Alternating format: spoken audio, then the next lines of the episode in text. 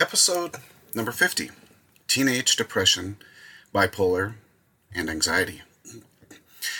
As last episode, this one's going to be a little different. I hope you will listen to the end, and if you like what you hear, then leave a comment or a rating. Now, this episode may seem a little disjointed, although I hope it really doesn't. But when you discuss teenage mental illness, as I will, disjointed is what you get. And I suppose in some ways it really represents what it's like living the experience. I truly hope that you will enjoy today's episode. Now, I don't know how many of you have been in an airplane overlooking a large city.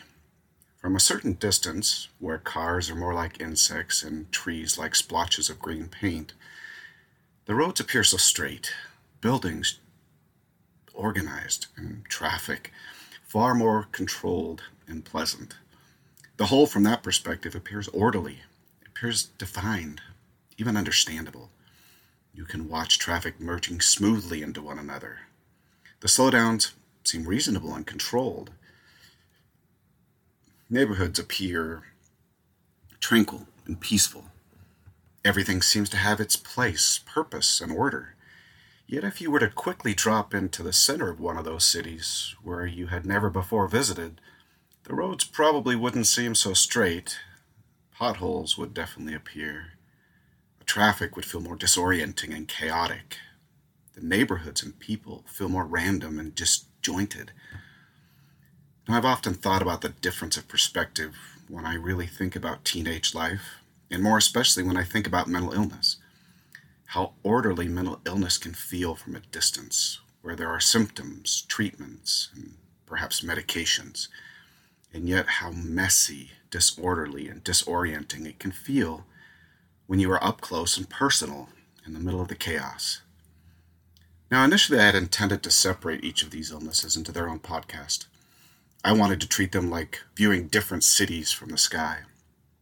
Different cityscapes having differing roads, buildings, and neighborhoods, like symptoms, treatments, and therapies, but very similar but I have all too often in these podcasts uh, given my understanding from that 30 foot thousand elevation. Today I wanted to explain it from the ground. Now I know that they are differing illnesses with very unique symptoms, treatments, and their own set of problems, and they don't always come separately. Yet from the ground, in many ways, they are very similar.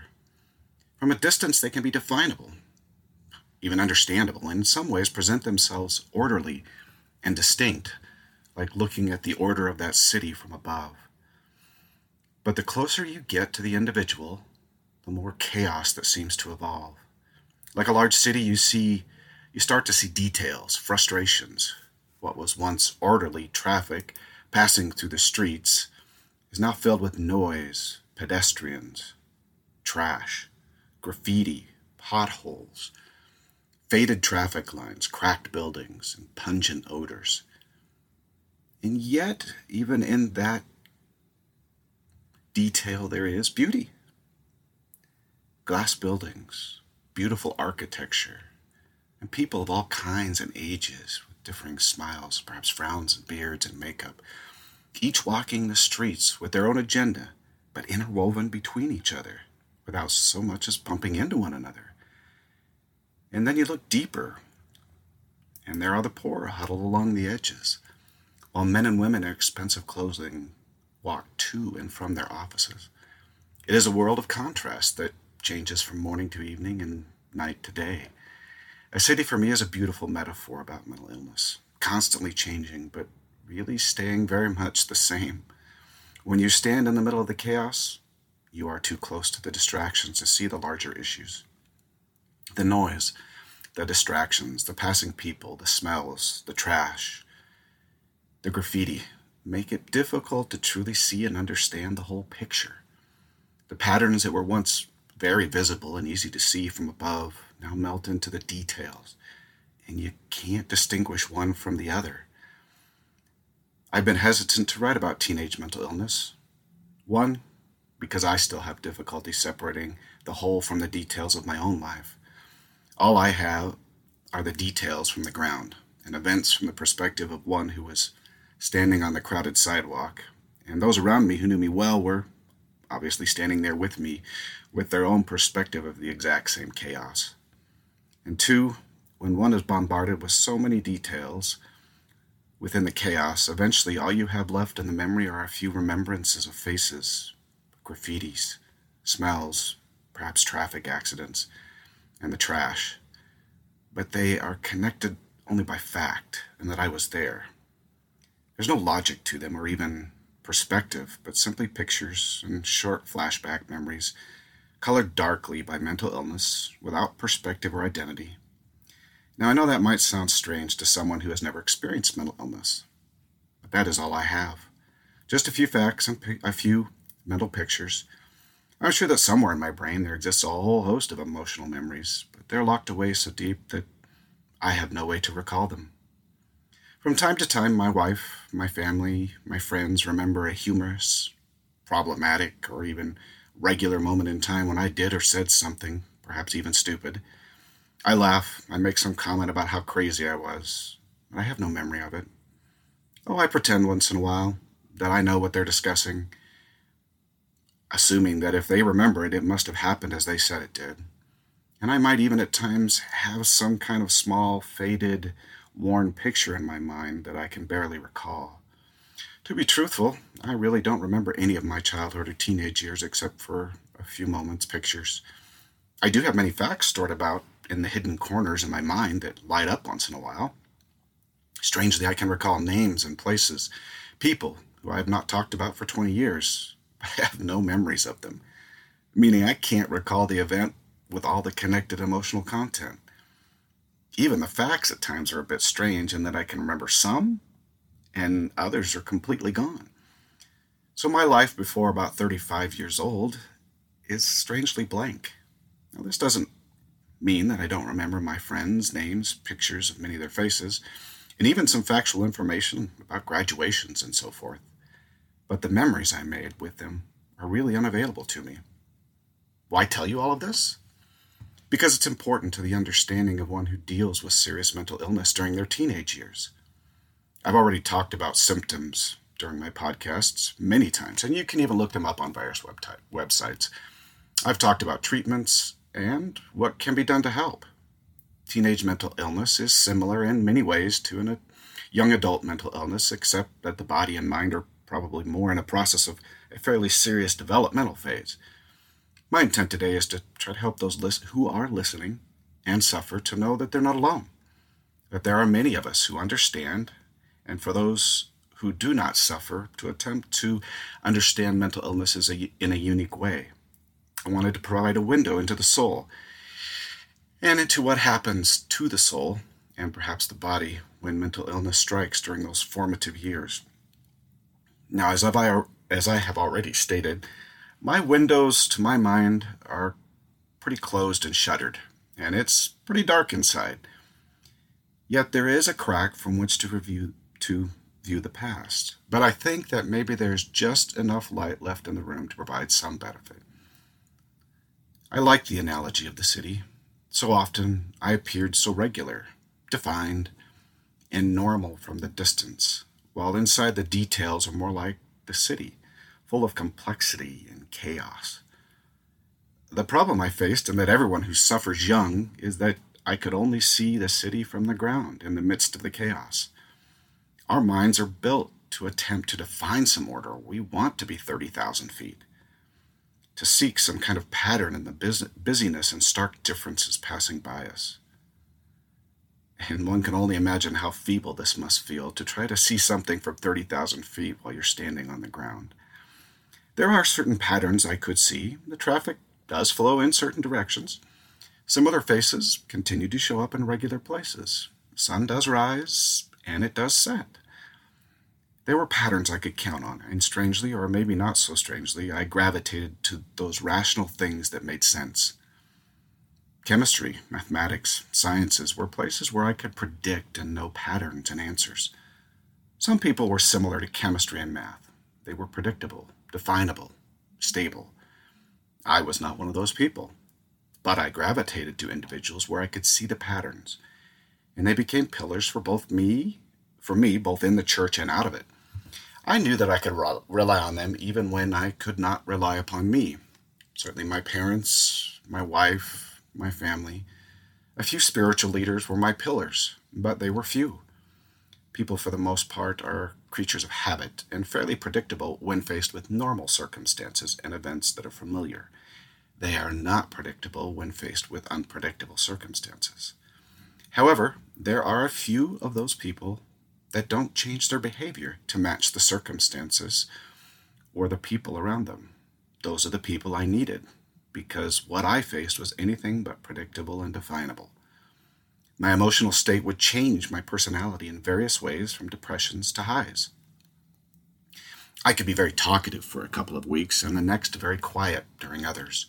I was emotional, which was probably not necessarily a good thing for a teenage young man living in a home with a Southern father. So my unique behavior did not quite favor a wide group of friends. I needed stability from others as my own perspective and emotional state began to swing rapidly. I longed to be included, as most teenagers do, but because of my perspective of the world, internally, changed so quickly and so widely, it was difficult to be included in any group. I deeply desired to be different, not truly knowing how different I was from the normal teenager. Now I watched others. I imitated what they did, not in an evil or bad way. What I didn't understand then and what I do now is that I needed that information and practice so that I could develop my skill for masking my illness in the outside world. It was during my teenage years that I developed this skill and honed it extremely well. I was very good at observation and imitation, but I had no real understanding of why people did the things they did and why I was imitating it. In other words, other individuals had emotional connection to the behaviors and in some ways acted as they did based on at least their emotions and observations of the world around them. I couldn't use my emotions in that manner. In part because they didn't often match my environment and the events around me.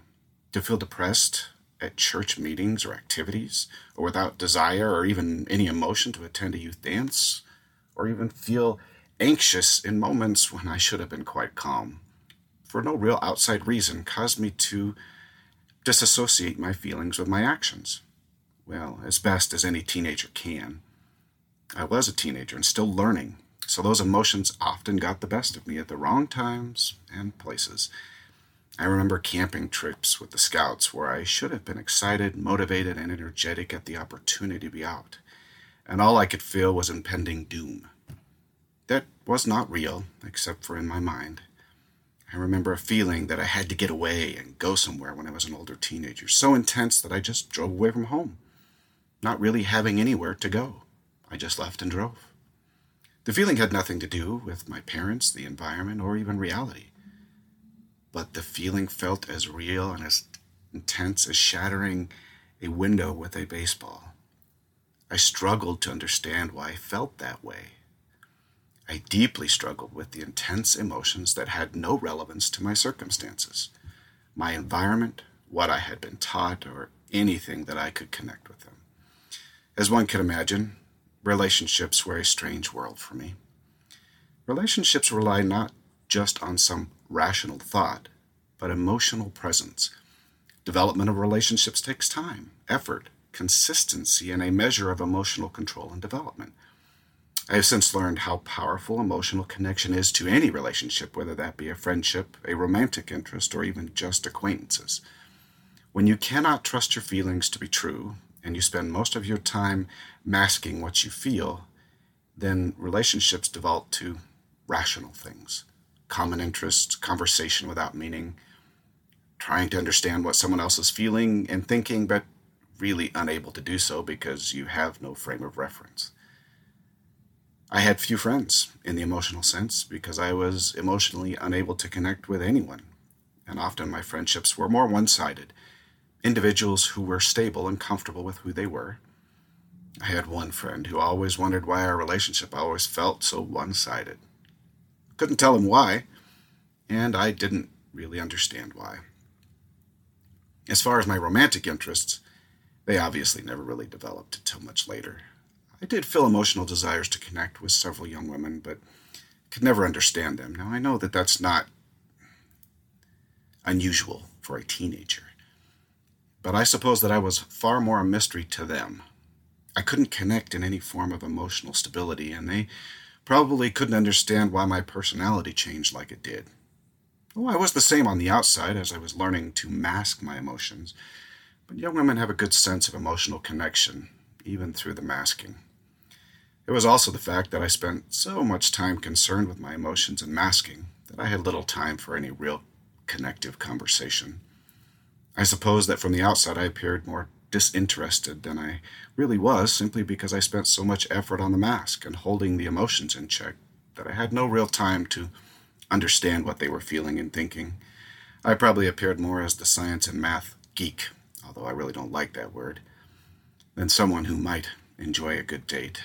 The fact is, I really don't know and don't remember much, except that relationships were nothing but frustration for me. All of my mental illness concerns crossed over into the spiritual realm as well. I wanted to be seen as spiritual, and that is easy enough if you learn the doctrine well enough. You can appear spiritual, intelligent, and motivated. Because of my dysfunctional emotional state and the wild swings of emotion, the gospel for me was more doctrinally driven.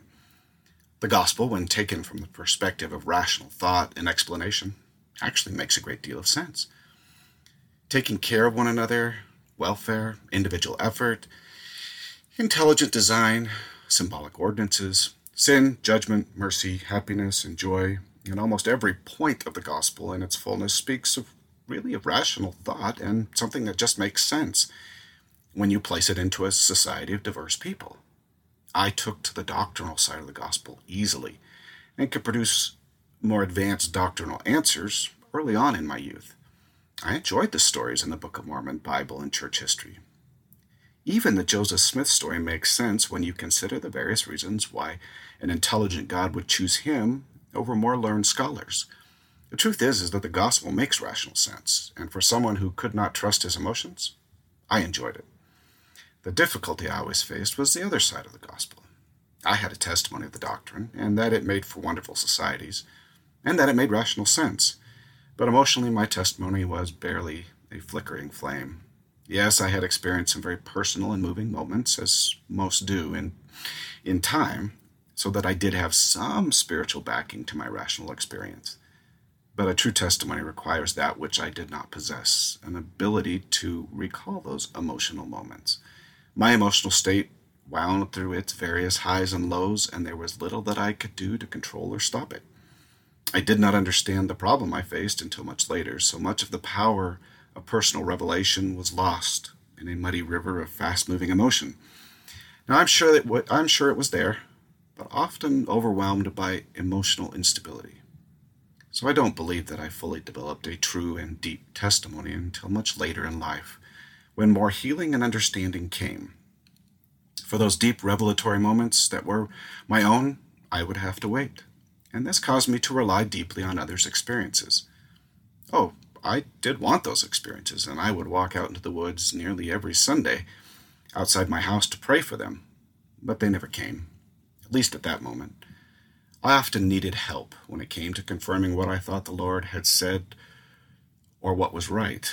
I had many emotional voices in my head, telling me various things at times, and then sometimes I didn't have any voices at all but I could rarely sort them out myself. I needed others to help me and to confirm which voice I should or should not follow, and sometimes those voices were powerful. My wife can tell you more stories than I, but for a time I even believed that I could walk on as a place kicker on a college football team, Division One, without ever having played or kicked a football, and that I could possibly even speak to famous people to convince them of the gospel such as the life of one who suffers from bipolar depression and anxiety. I suppose that I could not fault anyone who experienced what I did as a teenager to walk away from the church. But I can also say, from my perspective now, and those I know who did, that their lives turned out far worse than mine. The church and its doctrine, while difficult in many ways to mental illness, was still the only haven that I found where some things made sense, even if my emotional state did not. I struggled to attend at times simply because of the overwhelming feelings of doubt, depression, and darkness, and that they were too strong. And other times I couldn't go wait to go to church to discuss what I had learned doctrinally. I really couldn't imagine what my parents thought, and I actually have never asked them. In some ways, I don't think I really want to know. I like to leave my past in the past, as the memories I do have now of those experiences in my teenage life are rarely good ones. Some might say that I block my memories for just that reason. They are too difficult on my current consciousness to relive. Oh, I never did evil things. Somewhere in my personality, or perhaps my spirit, I was never disposed to the evil in the sense of sexuality, drugs, alcohol, and other commandments. Oh, I was not always kind to those around me because of my emotional state, and my father and I had a tussle for a time and even for many years. I am sure that at times my father wanted me out, especially when it came close to my missionary service and I was struggling. I'm actually not sure how my parents were so merciful. Perhaps some intervention from above saved me from my parents and myself. I don't know why I feel that the Lord was so merciful to me when it seems like others like me suffered so much more than I. But I hope today that my limited memories, coupled with some later in life understanding, have provided you some insight into what it's like to be a teenager with mental illness. Maybe you have a son or a daughter that suffers as I, and perhaps there might now exist just a little more mercy for them. Maybe you suffer as I did and found some comfort that you are not alone, and that things can work out in the end, and that church is really the place to be. Maybe with just a small glimpse into what is a terrible illness, you can find a little more compassion. I hope whatever you might have found may make this terrible illness just a little bit more bearable. Now, as I always say, remember that the Lord requires the fight, and that He can then do His part. Until next time.